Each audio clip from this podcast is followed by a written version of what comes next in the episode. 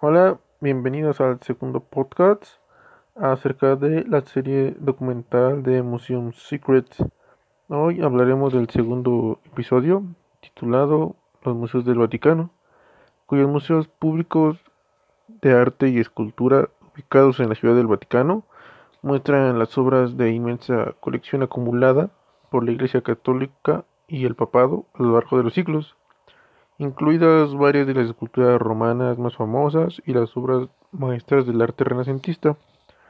Los museos contienen aproximadamente 70.000 obras, de las cuales 20.000 están en exhibición.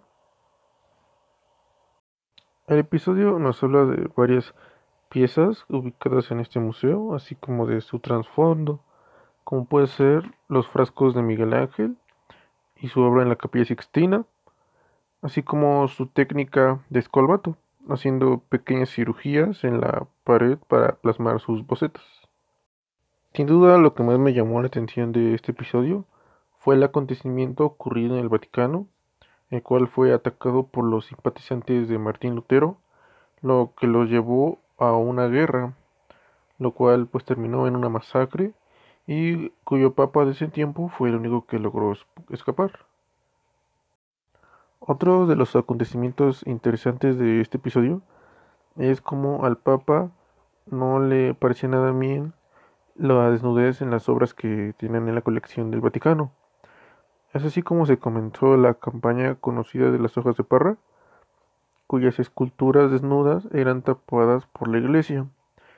Y bueno, estas hacían alusión a Adán y Eva al comer el fruto prohibido.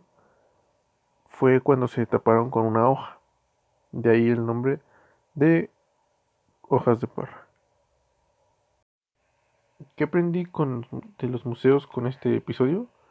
Sin duda, eh, gracias a estos museos, la sociedad tiene la oportunidad de conocer el trasfondo de cada una de sus piezas mediante su investigación y la restauración como el caso de distintos ejemplares, como los de los frascos de Miguel Ángel, que dan una explicación a los sucesos o acontecimientos de, de los ejemplares.